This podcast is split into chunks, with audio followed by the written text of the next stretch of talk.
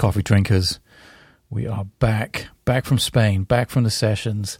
I'm sitting here debating, like, like I, I so badly want to share this with everyone because I'm so excited about the way the record came out. Obviously, I know that's probably not the thing to do, uh, but as I'm sitting here, um, kind of, I've got a ton of roughs. I've dialed them up in my iTunes. They're playing through my speakers in the studio here as I'm sitting here, like, oh, shall I pick one track and play the whole thing? Shall I play some clips for you guys? I was going through them, and then this this, one piece came on, and sort of just reminded me of what I wanted to highlight in today's podcast and talk about a little bit, and the importance of it while it's still really fresh, while the while the whole experience of being in La Casa Morada in uh, in Spain in the studio there with all the cats, while that is still really really fresh in my mind and it's, re- it's it's a really simple thing. It's it's the fact that in the midst of the sessions, I realized well, I realized a ton of things actually, but in in the midst of the sessions, I realized how much more how I yeah, I realized how much I had underestimated the open mindedness and giving nature of the musicians I'd hired. I already thought that they were just exceptional at that. That was the main reason they were there. Uh, it's it, when you get to this stage. I think, at least for me, when I, now I'm at this stage in my life, in my career, in my playing, in my music, it's it's obviously a little bit about how someone plays, but the the biggest factor when hiring someone is about how they are and who they are as a person, and that that automatically translates in the music. So as, long as there is that kind of you know basic foundation of they're a great musician, um, it, it's really about the personality of that person. And with, with Nico and Tom, boy, did that shine through. Uh, just every single note they played, and I'm, I'm listening back to these roughs here, and there's there's a piece of music, very simple diatonic major tonality D major and as with a with um, I guess I should probably explain kind of there were three main lanes, let's say, that I was in for this record. Um, and the over kind of the overall concept of the album was not to make average shit for average people. I've talked about that a bunch. Um, you know, it's uh, I'm I'm happy out at the fringe. I'm happy out at the edge, experimenting and really not caring what people think. And the, and the people who are who, who, are meant to come along for the ride inevitably will because they'll be drawn and, and, and attached to the music. And, and, that's fine. I'm not trying to make music for millions of people. So that was the overarching kind of concept. And and within that kind of appear kind of three different lanes of exploration. There was the completely you know trio improvised kind of exploration of just the three of us going for it. No sequencing, no um, no nothing really. Just listening to each other. And as you'll see in the documentary, Tom talks about this uh, about kind of the concept of live composition.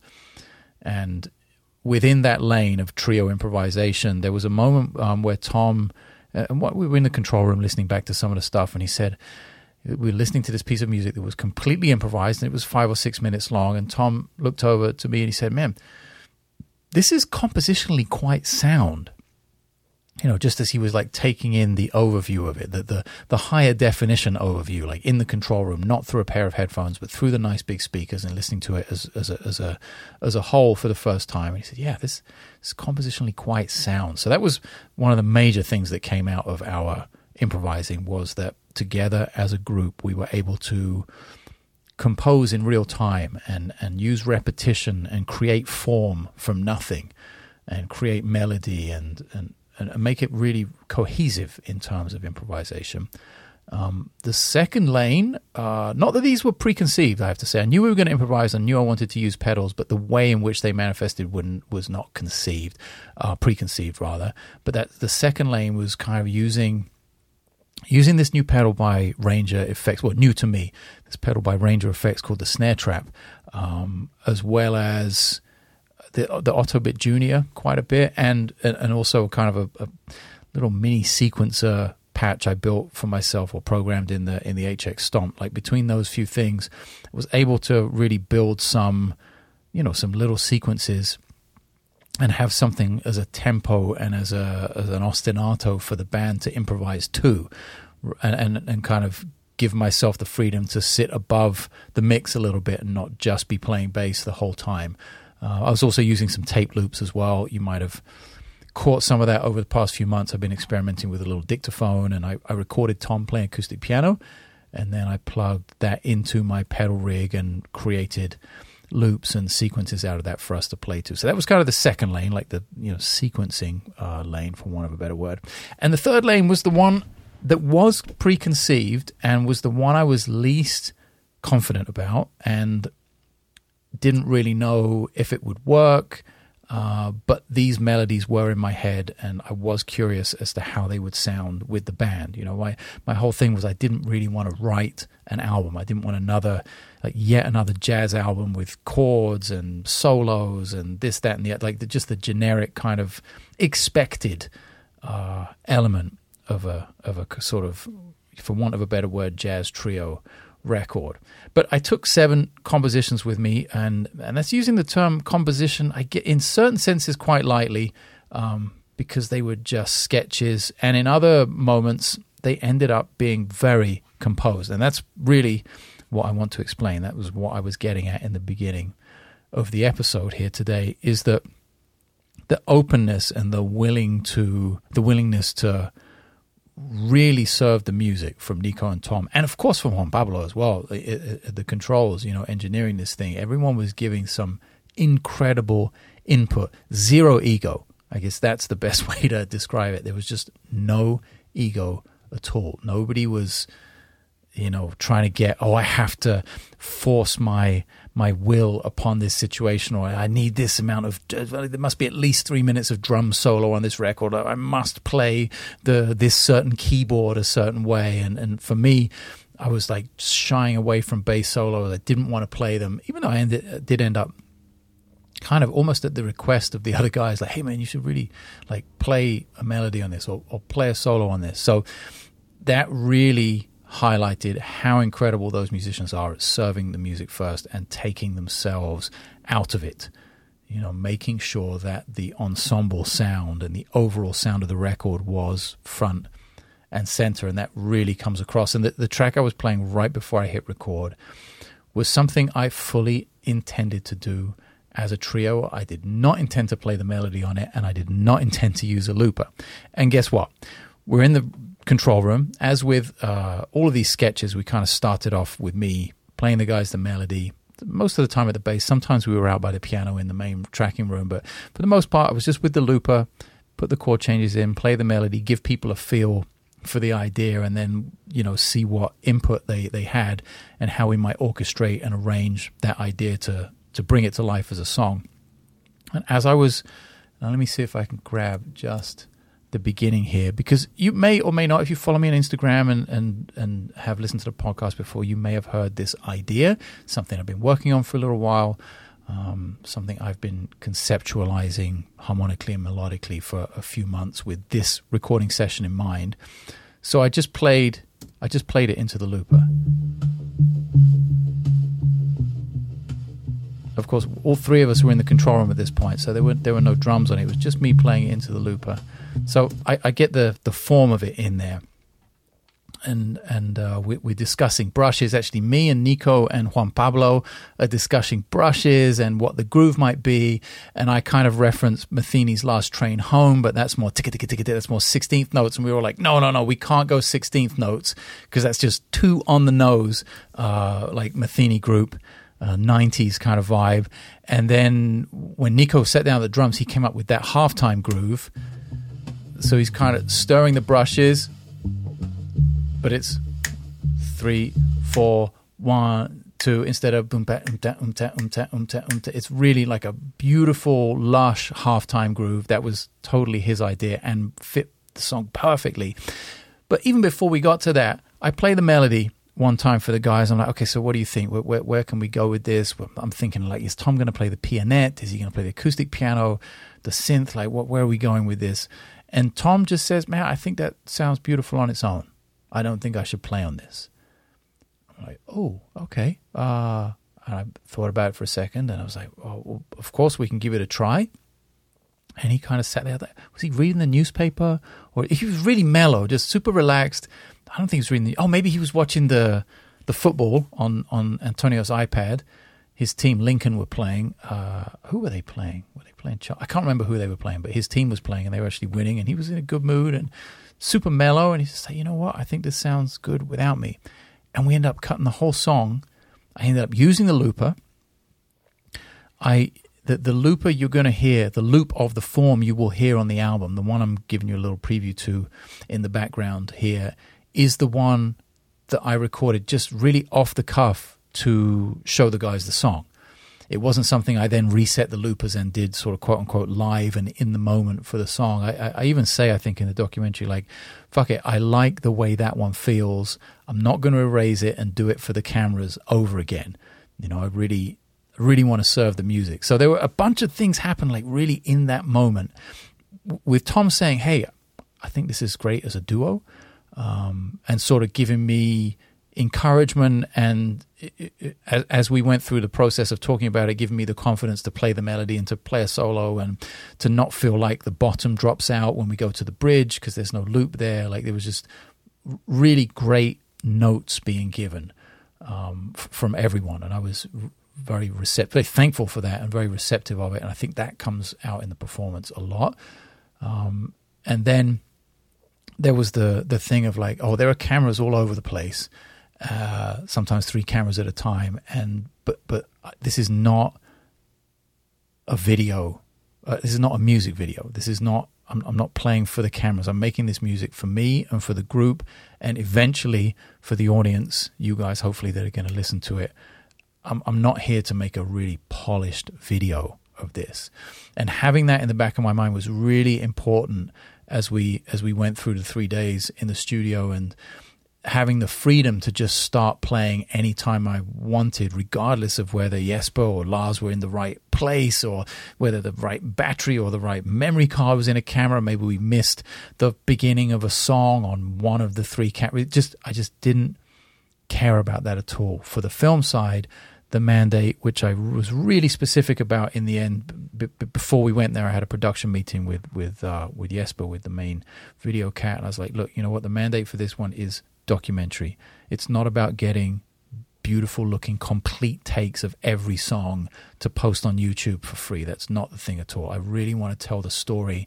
Of how this all unfolded. So, all the things I'm explaining to you right now and, and, and recounting for you, Tom and Nico and Juan Pablo and just everyone's input, that I think really comes across well in the documentary as a result of not being so crazy about getting every second of every performance on all three cameras. And even with that mandate, we still I, I still am able to, if I wanted, to make cuts of every song. We, we I think we tracked about 25 songs in the end. I could still make video cuts of every single song despite us like officially not going for that. So the the coverage was amazing, um, but m- more so than the the more amazing than than the coverage was the really the, the the story that I'm going to be able to tell through the documentary and kind of share how all of that kind of unfolded in the moment. And I'll play a little bit of the melody of this. Uh, I think we had just about got there. Um,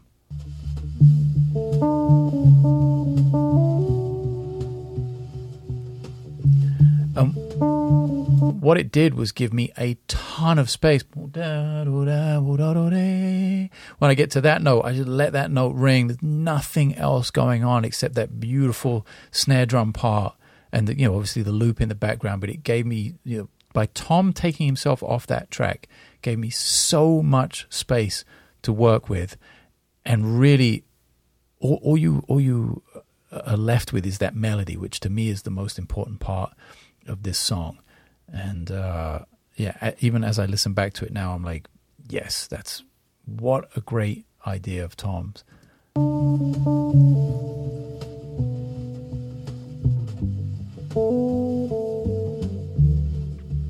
Also, please bear in mind these are coming. These are like unmixed MP3 audio coming through a pair of small studio monitors into the little stereo room mic on the front of my H6. So because uh, I'm hearing it sort of way more in HD than you are right now, and I'm really I, I don't think I've ever been happier.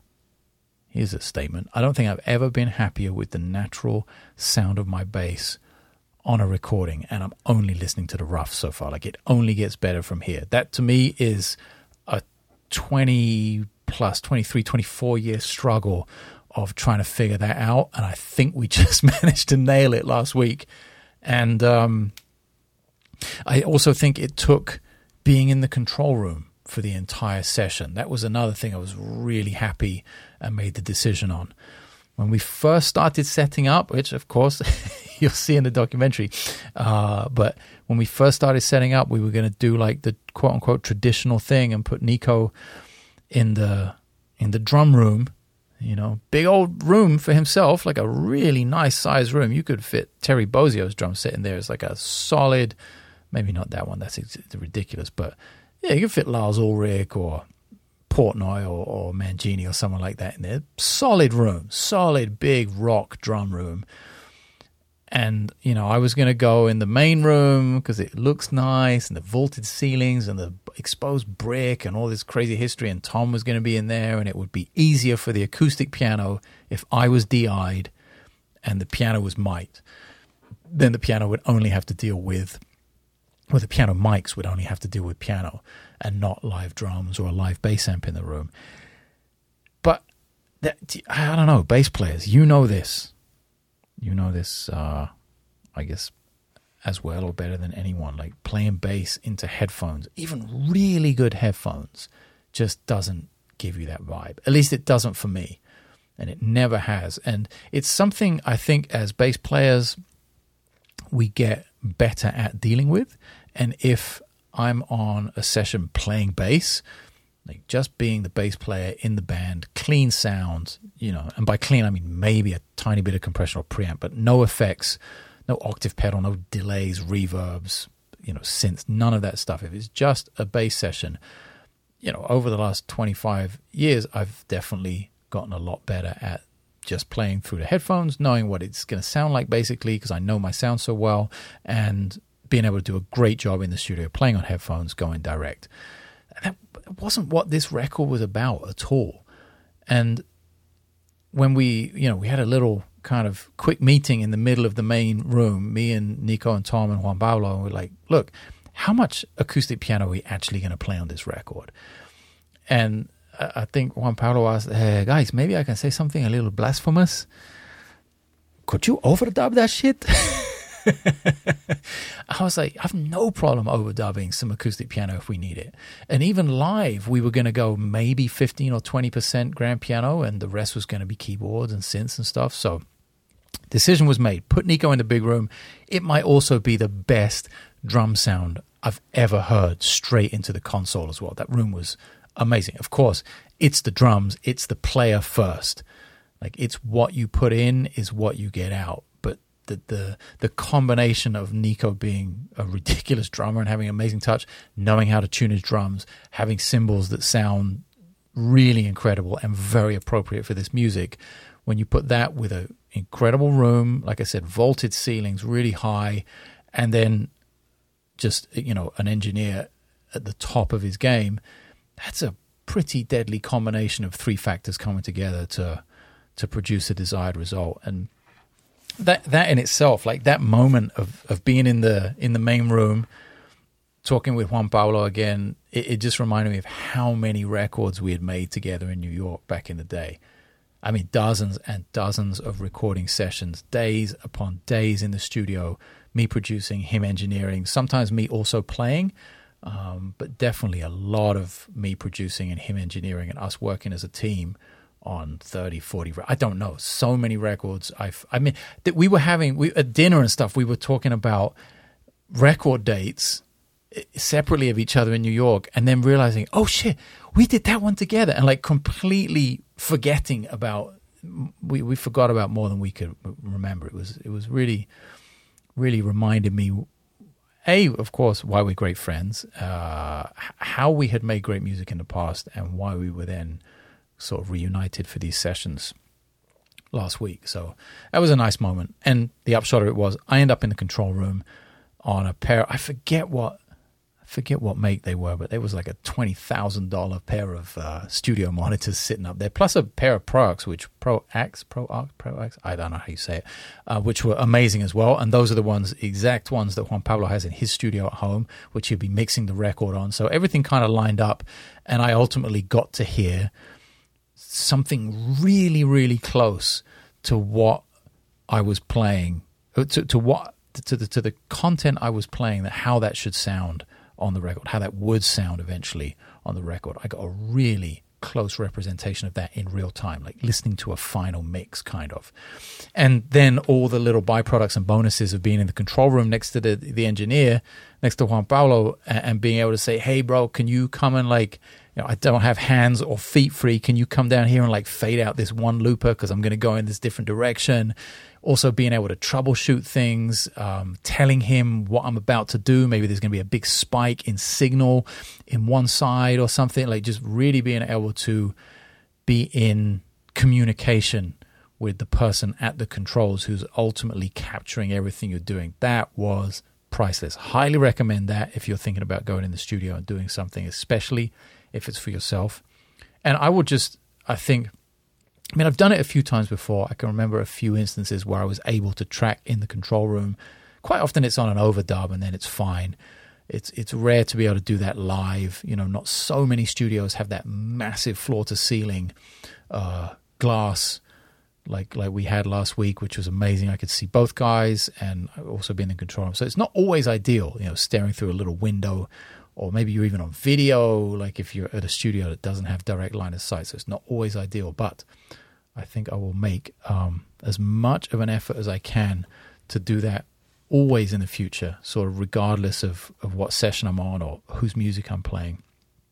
It was a big learning experience, and the results like are just insane. Like just uh, and okay, that's all subjective. Maybe you like the music or you don't. Okay, I I really dug what we got, uh, but regardless of like how the audience feels about it, just the feeling I had when I left the studio was incredible. Knowing that I'd sort of like, what was it? Juan Pablo said, we're in the middle, of like day two or something, and we, we're like, we're cooking. This shit is just cooking.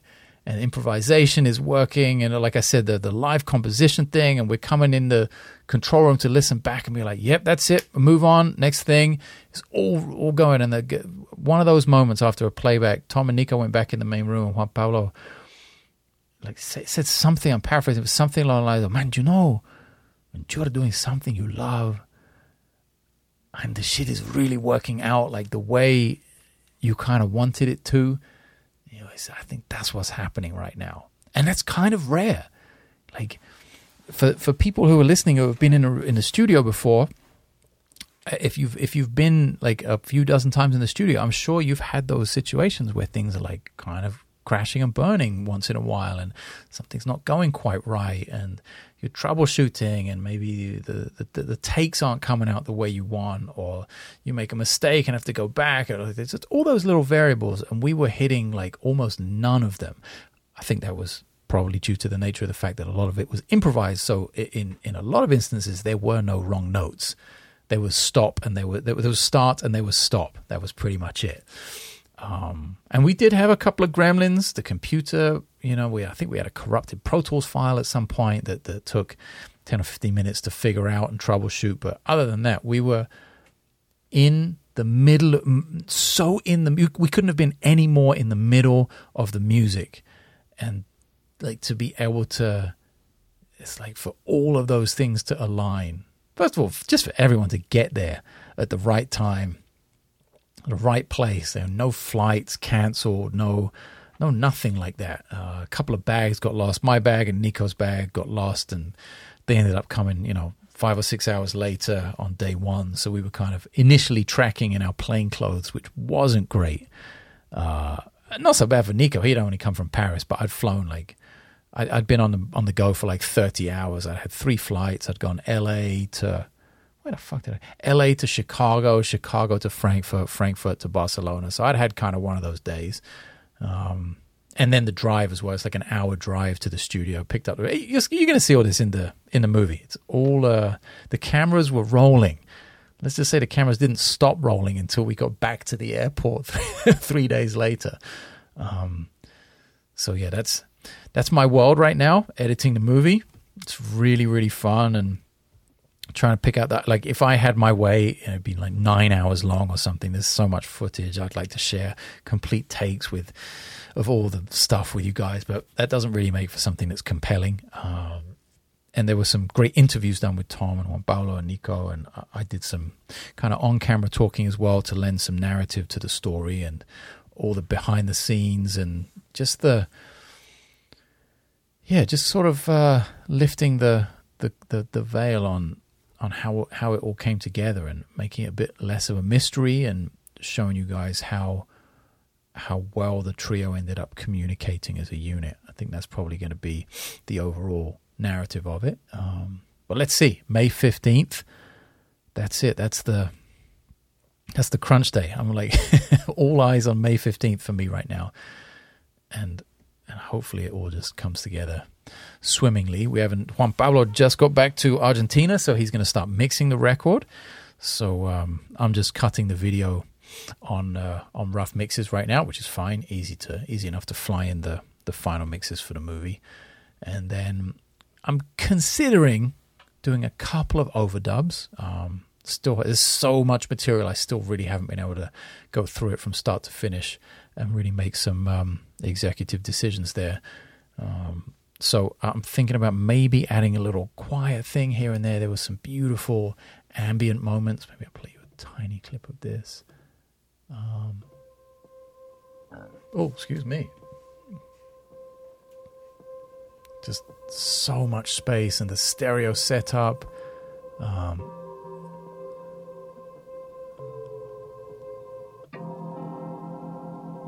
yeah, some some really beautiful kind of cinematic soundscape kind of things that may um, maybe improve with some really soft like female choir vocals on them. I'm not sure yet.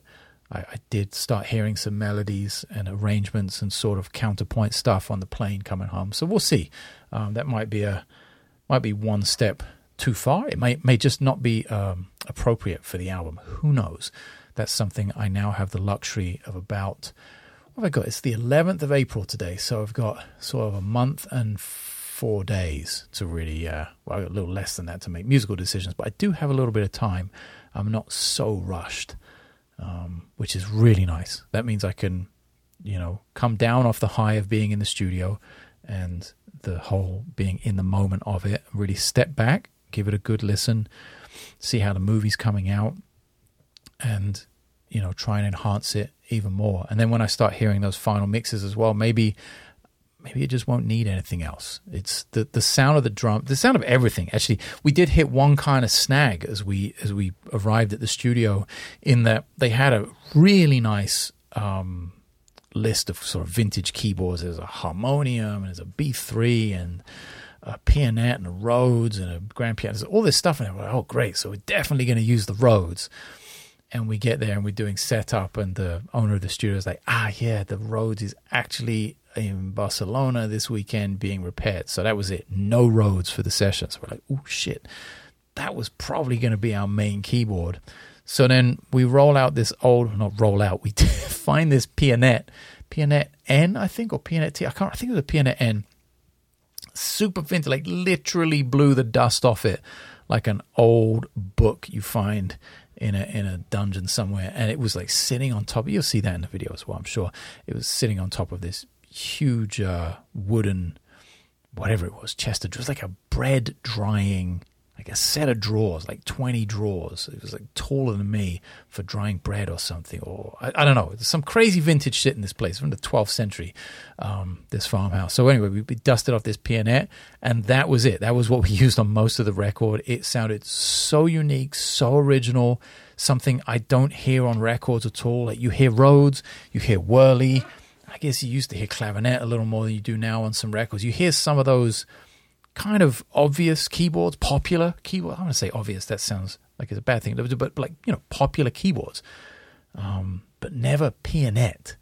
Uh, in, especially in this context as well, like improvising like this, and you know, it was uh, it was in a little bit of rough shape. We uh, dusted it off and gave it a, you know, walked around it, kicked the tires a little bit, and boy, did it come to life. And Tom had a really nice um, tape delay with him and uh, Moogerfooger ring mod, which you'll hear a bunch of on the record, uh, that he put it through. And I think it was also stereo, which was awesome. I just really, really nice touch that the main, like the nucleus of the trio was pianet, drums, and electric bass. Just the way they were tuned. Nico bought an 18 inch kick. Um, which sounded huge in the room. Also had this like Yamaha sub kick in front of it. Just so many options sonically, and I think we uh, we really got to a lot of them really successfully. I'm just buzzing from how uh, from how well it all went, and we avoided disaster, and everyone was in great health and in great spirits, and was surrounded by you know people really important to me in my life. It wasn't just musicians there. I had a couple of friends there as well that were massively important to me in my life. So that was just awesome to be surrounded by the right people, and um, and then some crazy food situations and some nice hangs because it's an a, there's accommodation at the studio. So our accommodation was walk out of the main tracking room into the kitchen dining room right next to the bedrooms. It was just the perfect situation to be in. I made it so relaxed, you know, all seven of us sitting around a long table eating bread and cheese and ham and drinking some cava. And I hadn't had alcohol in like three months or more than three since the, before New Year's. So that was like my first sort of alcoholic drink in three months. It was, and it, it was just all perfect. It just all came together so beautifully. Uh, I hope that's captured in the music. I actually really hope you don't need the movie for all that to come through. Um, and uh, yeah, it's been an amazing response. Like I've said before, so many people have uh, hit up the pre-order. Um, that is still going. JanekGwizdala.com, right there on the homepage. Five different levels to pre-order the album, um, from the entry level all the way through to the craziness of. Uh, I think there's one of those songs left now. We sold a couple of those unique kind of one of one songs. There were only three available. Two have gone. There's one left, I believe. And there are a couple more of the meet and greet, like the, the tier four package. Um, plus, everyone in that is also getting executive producer credit on the documentary as well. Just um, a really, for people getting involved on that level, I know that's a massive commitment. And I really want to make sure that is recognized and forever, you know. So that is going to be, you know, executive producer credit permanently in the credits of the documentary. Um, that was something I added after the pre-sale launch, but everyone who has bought that level so far is getting that. And I think there are maybe three of the two or three of those left. I know it was limited to ten, uh, maybe two, maybe three left. I think three left right now. Um, so if you're into that, and you have the means that is uh, that that's that is now an option. And of course the the level 3 with the entire discography I'm doing my entire discography in FLAC files like high fidelity files. Tier 2 includes the documentary and the starter kit uh, tier 1 is of course the album. Um, we're doing this poster as well. Quite excited about that. That was another add-on that I realized was kind of a cool thing to give to you guys so for anyone involved in the pre-sale before May 15th. We're going to make this poster with everyone's name on it to commemorate um, the launch of the album. And we we're not we can't print physical ones. We can't print physical ones and ship them all over the world. That's a logistical nightmare. But what we can do is give you the poster file in a really high resolution format, um, so you could print it in in any size you like. Basically, I mean, you couldn't probably couldn't cover the side of your house with it, but it, you could have a really nice kind of commemorative poster hanging on the wall if that's something you like. We're going to try and make it a very nice piece of art. Also, not just like, yeah, Janek Gwizdala Trio, lots of names. We are going to be somewhat creative with it and uh, hopefully that will inspire you to print it off and hang it. So, yeah, that's uh, those are the few add ons we're doing uh, for the pre sale. JanekGwizdala.com. That is it for today. I will be uh, back in and out of the podcast as I as and when I can sneak the time between album uh, album work, movie editing, and uh, and most importantly, dad duty and being a bass player. I have a few gigs, um, which is awesome. this is be really good to play now I'm home. Oh, and also while you're at Janek Gwizdala checking out the pre-sale, you can check out the tour dates as well. There are actually like legit tour dates coming up. Things are coming in touring life is uh, being resuscitated and is coming back uh, to reality. And I, I, actually have a ton of tour dates coming up over the rest of the year. So, um, and some of them are even with my trio, with this trio that we just recorded um, the festival in uh, the end of August in Estonia. And we're going to be just before that in Monaco. Right now, we're working on, I think, we're working on Helsinki, London, Paris, maybe Madrid. Let's see. Um, going to be about a week maybe maybe nine days touring end of August um, with my trio. Then some Bob Reynolds, some Steve Smith dates in New York and Rhode Island. Uh, yeah, a bunch of stuff. Check it out on the tour page at the website, preorder and I'll catch you guys on the next episode.